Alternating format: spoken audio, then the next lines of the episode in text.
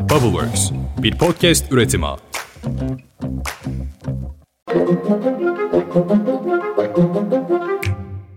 Günaydın. Bugün 14 Mart 2023. Ben Özlem Gürses. Bubbleworks Media ve Pushholder ile birlikte hazırladığımız 5 dakikada dünya gündemine hepiniz hoş geldiniz. Bugün Tıp Bayramı. Tüm hekimlerimizin, sağlık çalışanlarımızın bayramını kutluyorum. Pandemide gerçek bir efsane yaratmışlardı. Şimdi de görevlerinin başında devam ediyorlar. Şiddetten uzak, memleketi terk etmeyi düşünmeyecekleri bir çalışma iklimi diliyorum hepsine.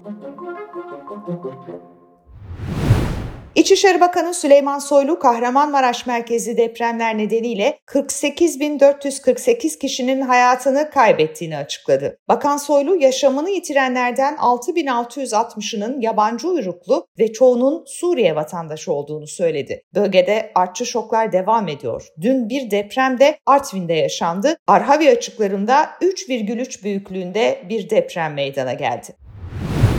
Depremde tek kelimeyle sınıfta kalan Kızılay ve AFAD'ın skandalları bitmek bilmiyor. Son iddia tek evladını, kızını Hatay depreminde kaybeden sanatçı Orhan Aydın'dan geldi. Hatırlayalım bölgeye giden özel sektöre ait vinçler yollarda bekletilmiş bir kısmına da AFAD tarafından el konulmuştu. Orhan Aydın biz bu vinçlere para ödedik, saat başı 10 bin TL verdik, 21. yüzyılın vicdansızlığı diyor. Vinçlere para ödeyen çok sayıda depremzede olduğu söyleniyor ve hepsi de konuyu mahkemeye taşımaya hazırlanıyor.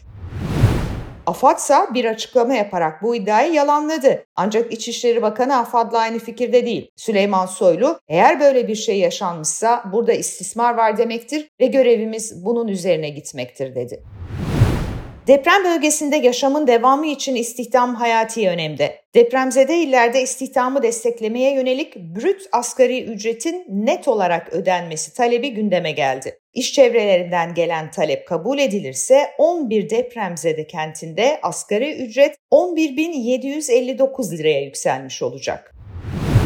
Bir de eğitim konusu var. Maraş depremlerinin ardından 11 ilde eğitime ara verilmişti. Dün 3 ilde yeni dönem başladı. Osmaniye, Gaziantep ve Adana'da öğrenciler depremden sonra ilk kez sınıflarında yerlerini aldılar. Ama inanmayacaksınız üniversiteler hala kapalı. Üstelik de depremin yaşanmadığı tüm illerde, bütün Türkiye'de. Sadece deprem nedeniyle değil, iktidarın ekonomi politikaları nedeniyle de milyonlarca insan ay sonunu zor getiriyor. Cari açık Ocak'ta 9,8 milyar dolarla rekor kırdı. Piyasalardaki yükseliş de devam ediyor. Dolar 19 TL barajını aştı, 19.10 seviyesini gördü. Euro da yukarı ivmeli yönlü hareketini sürdürdü, 20,37 seviyesini gördü. Bu arada kamuda çalışan 700 bin işçiyi ilgilendiren toplu iş sözleşmesi görüşmeleri başladı. Taraflar anlaşmanın seçimden önce bitirilmesini istiyor. Görüşmelerde işçilerin 2 yıllık zam oranları ve diğer sosyal mali hakları da belirlenmiş olacak. Fransa'da emeklilik yasası tartışması sokakları birbirine kattı. Emeklilik yaşının kademeli olarak 62'den 64'e yükseltilmesini içeren reform paketi Fransız senatosundan geçmişti. Yasa geçti ama ülkede gerilim sona ermedi.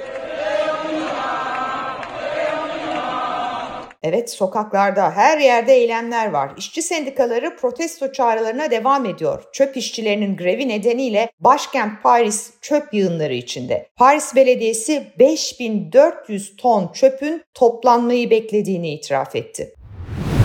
Dönelim bizim seçim gündemine. Yüksek Seçim Kurulu Başkanı Ahmet Yener, Cumhurbaşkanı seçimi ve 28. dönem milletvekili genel seçimine ilişkin takvimin başlangıç tarihinin 18 Mart olarak belirlendiğini bildirdi. Ne diyelim, iyi olan kazansın. Anketler Millet İttifakı'nın ve ortak adayının önde olduğunu gösteriyor. Son olarak uluslararası haber ajansı Reuters'da Kemal Kılıçdaroğlu'nun 10 puan önde gözüktüğünü yazdı. Her iki masada ipi göğüslemek için kolları sıvadı. Önce Cumhur İttifakı masasına bakalım. AK Parti Genel Başkan Yardımcısı Numan Kurtulmuş ve AK Partili Ali İhsan Yavuz dün saat 16'da Hüdapar'ı ziyaret etti. Çıkışta Numan Kurtulmuş görüşmelerimiz devam ediyor, gayet olumlu geçti, olumlu da sonuçlanacağını düşünüyorum dedi. Bu arada Hüdapar'ın parti programı büyük tartışma yaratmaya devam ediyor. Yani sadece Hizbullah'ı bir terör örgütü olarak görmemeleri değil sorun. Ana dil, Türklük karşıtı talepleri de var ama İslami esaslarla eğitimin yeniden tasarlanması, karma eğitimin engellenmesi, kız okulları erkek okullarının ayrılması, medreselerin yeniden diploma vermesi ve bu diplomaların geçerli olması gibi akıl almaz maddeler var parti programlarında. Hüdapar'ı bilemiyorum ama yeniden Refah Partisi ile görüşmelerde sıkıntı var. Cumhur İttifakı'na katılmak üzere olan yeniden Refah Partisi'nin 6284 sayılı kanunun kaldırılmasına ilişkin talebine Aile Bakanlığı'ndan yanıt geldi. Bakan yanık, ilgili kanun ruhuyla ve mevcudiyetiyle, varlığıyla son derece önemlidir. Tartışmaya açılması dahi bizce kabul edilemez dedi.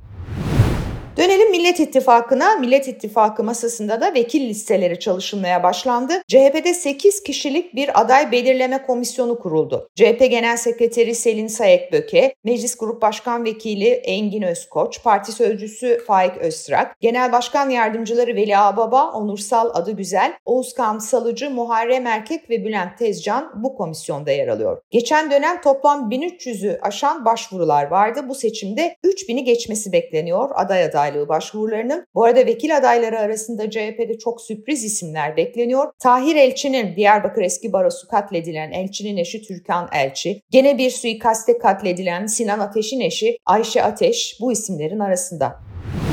Ankara Büyükşehir Belediye Başkanı Mansur Yavaş seçim sürecindeki çalışmalarıyla alakalı 7 milyon takipçili Twitter hesabını kullanmayacağını açıkladı. Yavaş yeni bir Twitter hesabı açtı ve seçim sürecindeki çalışmalarımız için yeni sosyal medya hesaplarımızı takip etmenizi rica ediyorum dedi. Mansur Yavaş ortak aday Kılıçdaroğlu tarafından tabii eğer seçilirse Büyükşehir Belediye Başkanlığı sırasında atanacak olan iki Cumhurbaşkanı yardımcısından biri olacak. Malum aslında bu seçim iki masa arasında değil, iki yönetim sistemi arasında geçecek. Millet İttifakı güçlendirilmiş parlamenter sistem diyor. Cumhur İttifakı ise Cumhurbaşkanlığı hükümet sistemine devam. Cumhurbaşkanlığı hükümet sistemini inceleyen Profesör Doktor Murat Sezginer, Cumhurbaşkanının tek başına yapması gereken 2600 idari işlem var ve kamu görevlisi sayısı atamasını yaptığı da 1063. Bu bir dünya rekorudur diyor. Sosyal medyada Memleket Partisi ve Muharrem İnce kavgası var. Biz bu kavgayı bırakıp CHP Elazığ Milletvekili Gürsel Erol'un İnce'ye çağrısını duyalım. Muharrem İnce'nin Kılıçdaroğlu lehine adaylıktan çekilmesini bekliyorsunuz. Bizim beklentimiz odur. Muharrem İnce'nin aldığı siyasi kültür de budur. Doğrudur. Hı. Kendi parti tabanında kendine göre beklentiler olabilir, yönlendirmeler olabilir ama Muharrem İnce Bey sonuçta akıllı ve mantıklı bir adamdır. Yuvasına geri döner diye bekliyorum ve dönmelidir de. Evet çağrı böyle ama bilemiyorum Memleket Partisi ne karar verecek. Sinema dünyasının en prestijli ödüllerinden biri olan ve Oscar olarak da bilinen Akademi Ödülleri 95. kez sahiplerini buldu. Los Angeles'taki Dolby Tiyatrosu'nda gerçekleşen törende kırmızı halı değil 5 halı vardı. Geçen sene Will Smith'in Chris Rock'a attığı tokat unutulsun diye alınmış bu karar. En iyi film ödülü Her Şey Her Yerde Aynı Anda filminin oldu. En iyi erkek oyuncu ödülünü de Brandon Fraser, en iyi kadın oyuncu ödülünü ise Michelle Yeoh aldı. Dünya nelerle uğraşıyor, biz nelerle uğraşıyoruz görüyorsunuz işte. Yarın çarşamba sabahında yine belki Ankara'dan kulaklarınıza dolacağım. O zamana dek hoşçakalın efendim.